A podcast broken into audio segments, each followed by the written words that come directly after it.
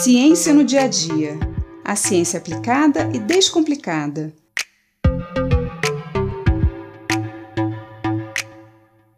As pilhas são uma grande invenção que nos permitiu utilizar uma série de equipamentos sem a necessidade de estarmos ligados a uma fonte fixa de energia. Mas você sabe do que elas são feitas e como elas funcionam?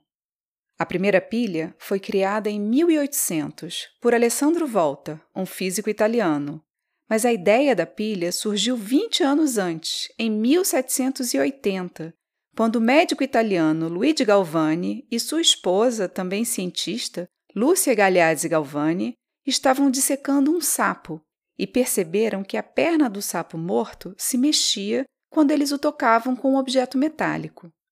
Essa constatação levou os cientistas a proporem uma teoria de que existia eletricidade no tecido do animal, ao que eles chamaram de eletricidade animal. Alguns anos depois, Alessandro Volta repetiu os experimentos dos Galvani e percebeu que o movimento da perna do sapo era causado por uma corrente elétrica gerada pela interação entre dois objetos metálicos diferentes, aquele que prendia o sapo e aquele que o tocava. Ou seja, a corrente elétrica passava através do tecido do sapo e não estava vindo dele, como imaginado pelos Galvani. Para provar sua teoria, Volta empilhou discos de cobre e zinco, que são dois tipos de metal, intercalados com pedaços de tecido embebidos em salmoura, que é uma solução salina bastante concentrada. Ele então conectou um fio nas duas extremidades dessa pilha de discos e percebeu uma corrente elétrica entre os dois polos. Daí surgiu a primeira pilha. Mas o que de fato aconteceu no experimento de Alessandro Volta? Primeiro, precisamos lembrar que toda a matéria é composta por partículas minúsculas chamadas de átomos, e que os átomos são formados por partículas menores ainda, algumas com carga positiva, que são os prótons, outras com cargas neutras, os nêutrons, e outras com carga negativa, que são os elétrons. Então, o que aconteceu foi uma reação química chamada oxirredução, ou redox, onde uma substância doa seus elétrons para outra substância. Essa transferência de elétrons gera energia, e daí vem o nome eletricidade. Assim, o disco de zinco perdeu elétrons para a solução salina e o disco de cobre recebeu esses elétrons. Dizemos que o zinco se oxidou e que o cobre se reduziu. Chamamos esses metais da pilha de eletrodos.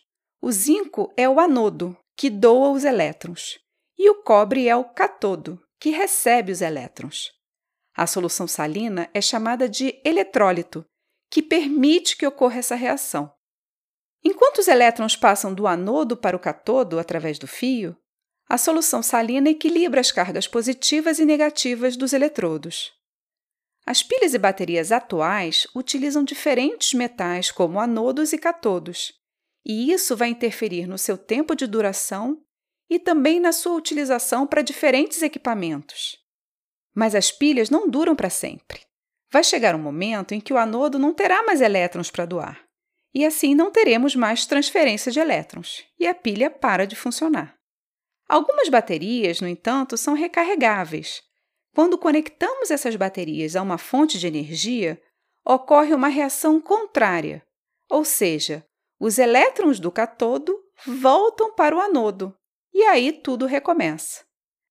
É claro que sempre há uma perda nessa reversão da reação de oxirredução, e por isso as baterias recarregáveis não são eternas. A sua duração vai depender principalmente das características dos metais que a compõem. De qualquer forma, independente do tipo de pilha ou bateria que usamos, esses metais que as compõem podem ser tóxicos e causar sérios danos para a nossa saúde e para o ambiente. Por isso, é muito importante descartar toda e qualquer pilha ou bateria que utilizamos nos recipientes adequados, para que elas possam ser recicladas. Nunca descarte uma pilha ou bateria no lixo comum. Eu sou Mariana Guinter, bióloga e professora da Universidade de Pernambuco, e esse foi mais um Ciência no Dia a Dia.